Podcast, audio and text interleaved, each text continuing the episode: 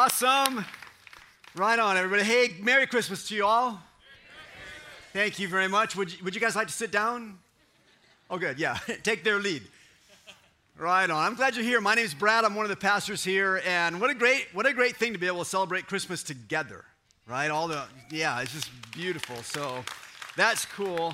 And uh, I particularly love to to um, I love this. I love the songs, Josh. I love the Christmas songs we get to do, and I know we do them every year and stuff. But man, they become so familiar, and you go, they tell the story so well. And there's something about music that lets us engage the heart of God in, in ways that nothing else lets us do.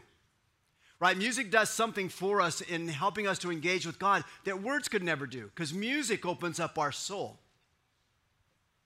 Words, on the other hand, words do something that, that help us to engage with God that music can never do that instrumentals or, or tu- tunes or tones or none of that could ever do because words open up our minds.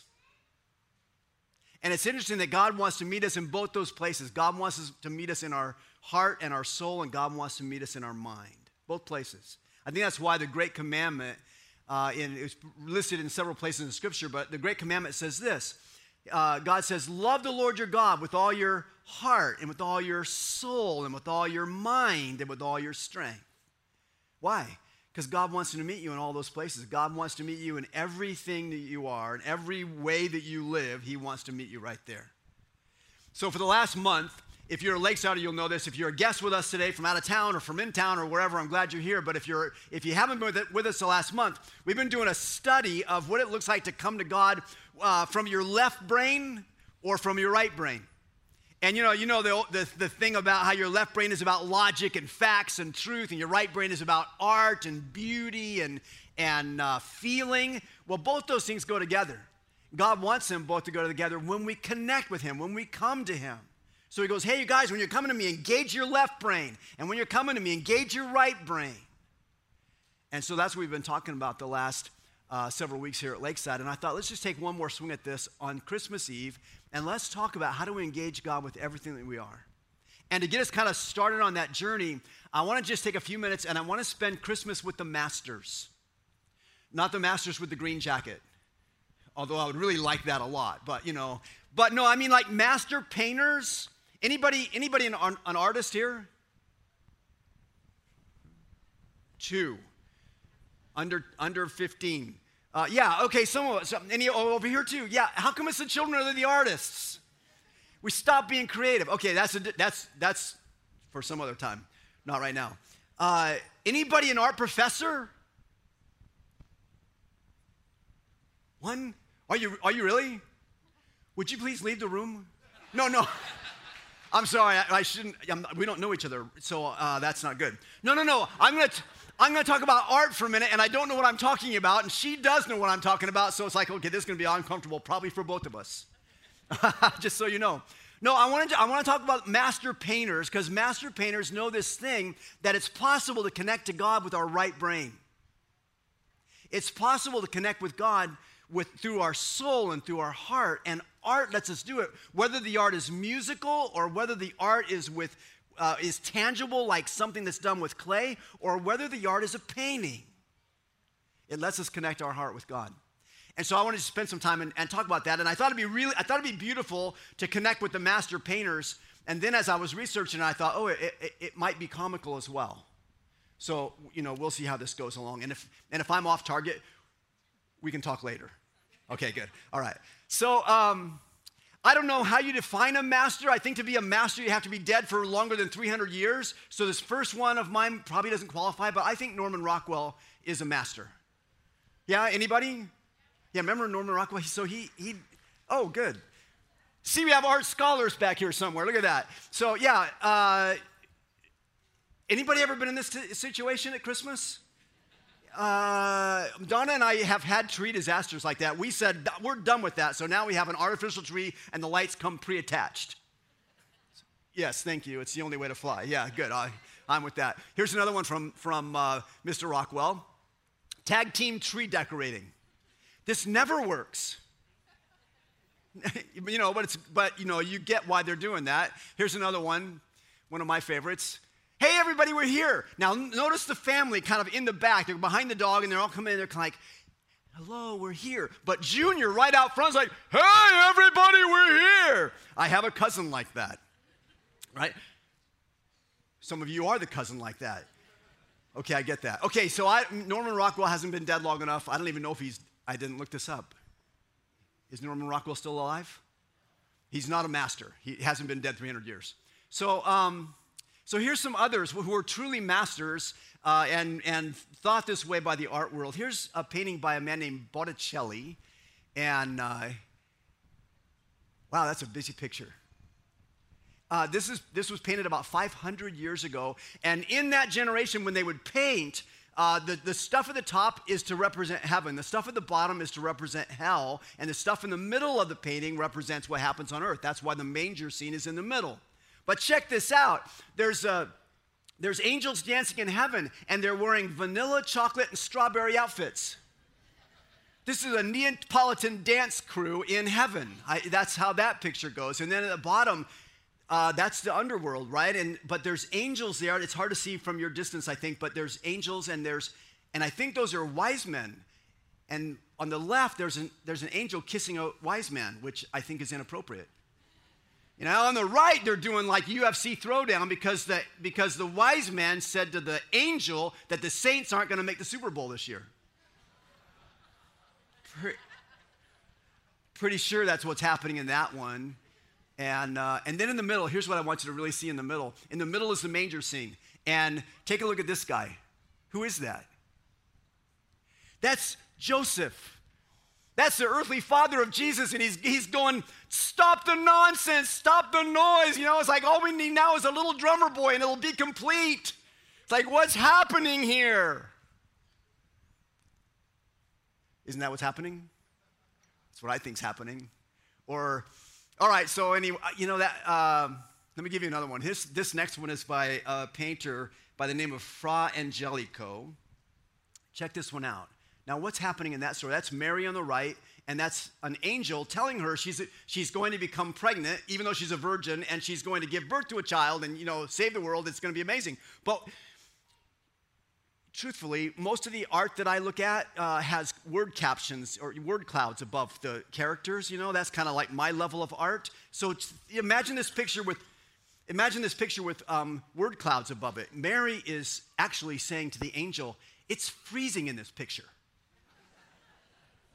And the angel says back to Mary, I know, right? Now you understand art. Great, great art. Or how about this one? Here's another. Now, this one, you may know, you may know the name of this painter. This is painted by a man named Raphael. You know that name? And, and this is a picture, this is a picture of Mary and her baby. But she's not in Bethlehem anymore. She's certainly not in Kansas anymore. Uh, although there's emerald drapes, well, maybe it's the Emerald City. I don't. She's on a cloud you know, what's Mary doing on a cloud with her baby? I don't really know. And there's, I don't know who the people are there uh, on the side of her. But then I, I cut off a little bit. I want you to see the bottom part of the picture. There's two very famous bored to tears angels. Like they've been in church too long. Or, I, you know, no, I'm sure that's not what it was. Huh.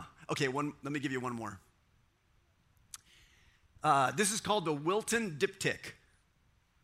Not dipstick, not, not that. Uh, you know what a diptych is? This is an art lesson for you guys. I mean, this is really helpful to you. So, uh, diptych is two panels hinged in the middle, and the two panels tell a story.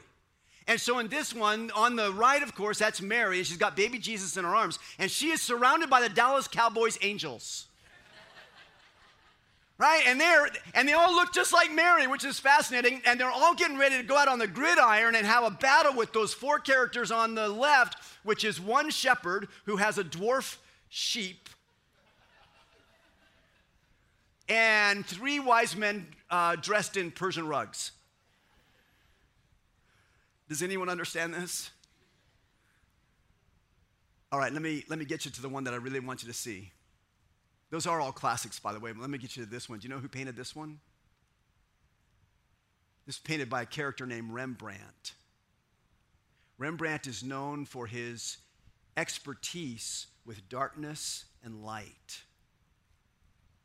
And when you look at this picture, That's a picture of the, of the barn. That's a picture of the manger scene. And he understood darkness and light. It takes great talent, as I understand it, to be able to paint images in the darkness. But Rembrandt saying to us, use your right brain and think about this. The face of everybody in that barn is lit up by only one light source, and it's the light source that comes from that baby. Because Rembrandt knew that when Jesus came into the world, he said, I am the light of the world. And I want my light to shine on your life. And you can't see it from every picture that I just pointed out to you, but all those, all those painters uh, were trying to take what we find in the scriptures and then put it onto a canvas and say, use your brain, use your soul, use your heart to see the light of Christ on the face of the people around him. That's the right brain side of the story. Now, let me give you the left brain side of the story. This is found in the Gospel of John, chapter 1.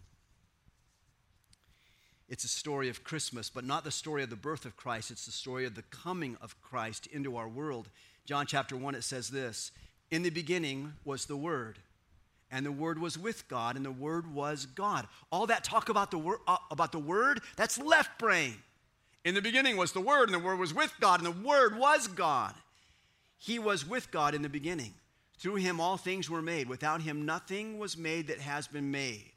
In him was life, and that life was the light of all mankind. The light shines in the darkness, and the darkness has not overcome it.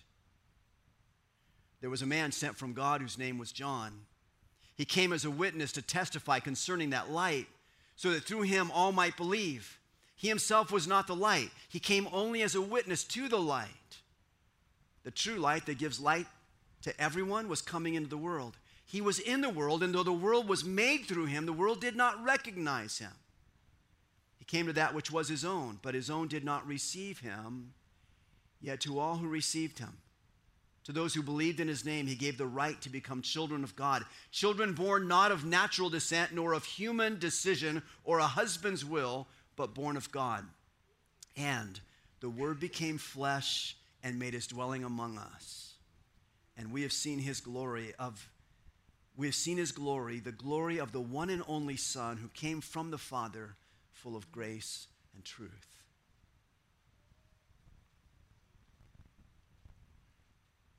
Think about some of the left brain things that are described with these words that, that John uses here.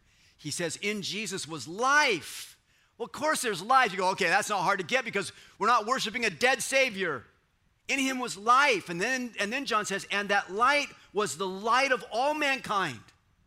Like, what's going to light the world up? It's Jesus. And people that follow Jesus and live their life like Jesus, that's going to light the world up. It says the light shines in the darkness. That's what Rembrandt got. The light shines in the darkness. In a dark world, the light shines brightly. The light shines in the darkness, and the darkness has not overcome the light, even though it tries to every day. Don't you see that? In your life, in your world, in your pathways that you go down every day, don't you see that? The light shines in the darkness, and the darkness tries to overcome it, overpower it every single day. And that was true when Jesus came. When Jesus came into Bethlehem, it was a dark, a dark time in the world. It was dark in Bethlehem. There were some horrible things that were going on in Bethlehem in the days when Jesus was born there. In the political world, it was dark. In the family world, it was dark. There were teenage pregnancies in those days as there are in these days. And so when Mary shows up and she goes, Hey, I'm going to have a baby, and, you know, but I haven't been with anybody, there's like the Holy Spirit and overshadow, and, you know, I don't really know how it works, but it's happening. And they're all like, uh, Yeah, Mary, thanks for that.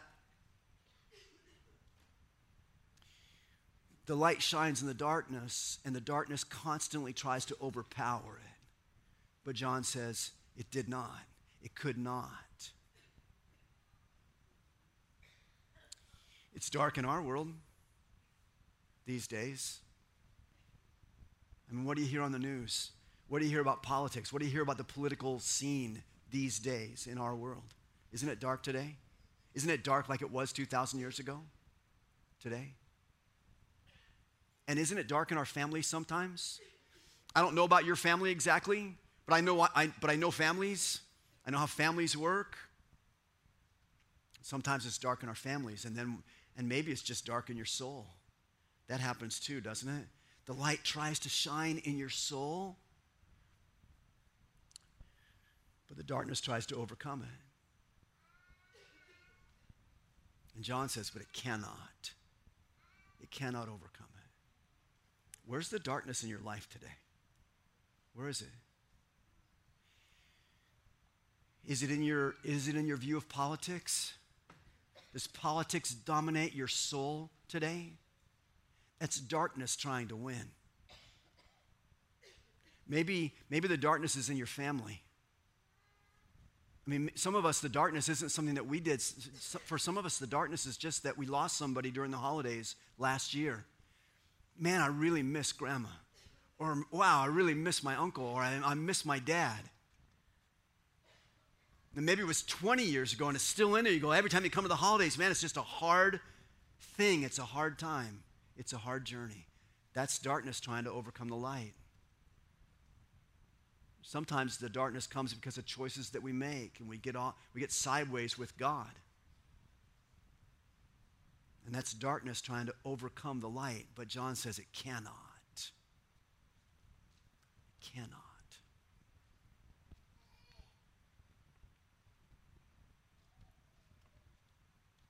We have a thing in my family. We have an app that we use. Some of you may use this app as well. Do you know the app uh, on your phone called Marco Polo? Yeah, it's a, it's a video, it's a video thing. And so you, you, can, you can record a video and then you send it to the people in your group. And so we use this as, as a family. Our family is our group. And so we send videos back and forth to each other saying hi and how's it going and good morning and, you know, whatever, whatever we want to do to encourage people. My son's flying in from uh, New Mexico today. And we were, we were earlier today, we are doing Marco Polo, sending videos back and forth to go, how's it going? How's the flight? You know, where'd they reroute you? Things like that. And, uh, which they did. And, uh, so we, so we use Marco Polo to send, these, to send these video things. And one of the patterns we got into as a family, one of, the, one of the deals we started doing, I don't know who started it and why it started or anything, but we started looking at sunsets. And if my, my one daughter lives in Woodland, one lives up in Shingle Springs, and my son lives in New Mexico. And so wherever we, we are, and Don and I live here in Folsom, so wherever we are, if it's a beautiful sunset, someone will get on the, on the phone and start doing a video on Marco Polo of the sunset. They go, oh, I got a beautiful sunset tonight. Look at that. And they're taking pictures of the sunset. And then they'll turn the phone around on themselves, you know, do the switcheroo thing on the phone, and that's the technical term for it. And, uh, and then they're taking a picture of themselves, and they go, Look at that. I got an orange glow tonight. And so we have orange glow videos that we send around to each other. Oh, look at that. I got an orange glow tonight. Because the sun's shining on their face. That's what Christmas is about. That's what Rembrandt captured in that picture that he painted of the barn where Jesus was born. And all the light in the barn came from Jesus. I'm, a, I'm an amateur photographer, emphasis on amateur. No one's ever paid me for a picture, you know, even though some of them are like, never mind. anyway, I like taking pictures, and I'm, I'm like a lot of you know amateur photographers. I like to take pictures of sunsets you know, because they're cool and they can be beautiful and they're so stunning. You go, I gotta take a picture and then I gotta share it on my Facebook page, you know, whatever. I got, you, you have to see this thing. And then some photographer who's better than I am told me one day, you know, they looked at all my sunset pictures. They go, you know, because I'm bragging about them. They're like, yeah, that's really nice, Brad. Have you ever thought about turning around when the sunset happens? I'm like, why would you turn around when the sunset happens? The picture's over there. They said, No, turn around and look at what the, what the sun is lighting up on the other side. And so I started turning around and seeing what the sun's doing on the other side of the world. And it's all lit up. You know why we're in church in the round? You know why we're in church in the round tonight? It's so that we can see each other across the way. It's so that someone can see the light of Christ on your face and it will change the darkness that's in their own heart. That's what we're doing. Why? Because God knew that the only way to light this world, to overcome the darkness, was to send his son into the world. So that whoever received him, he came to his own, but his own didn't receive him. But whoever received him, to them he gave the right to become children of God. If you'll receive him And when you do, the light begins to come through you from here. And the darkness will try and disrupt it, the darkness will try and overcome it, but it cannot.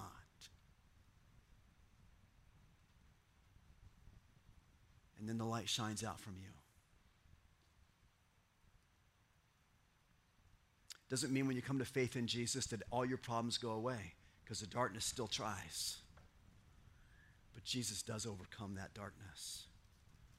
And that's the story of Christmas from the left brain and the right brain and all of our heart, soul, mind, and strength.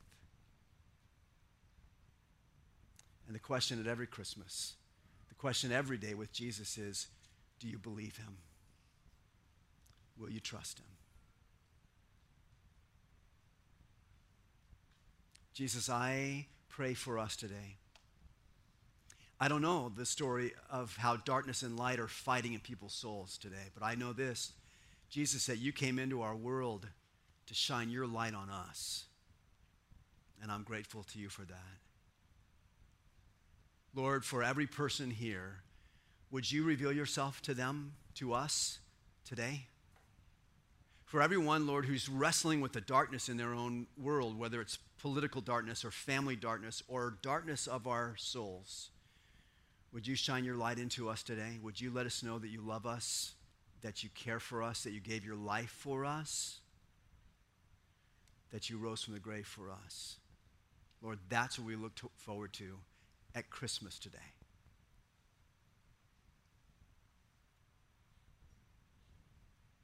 Lord, thank you. We love you. Amen.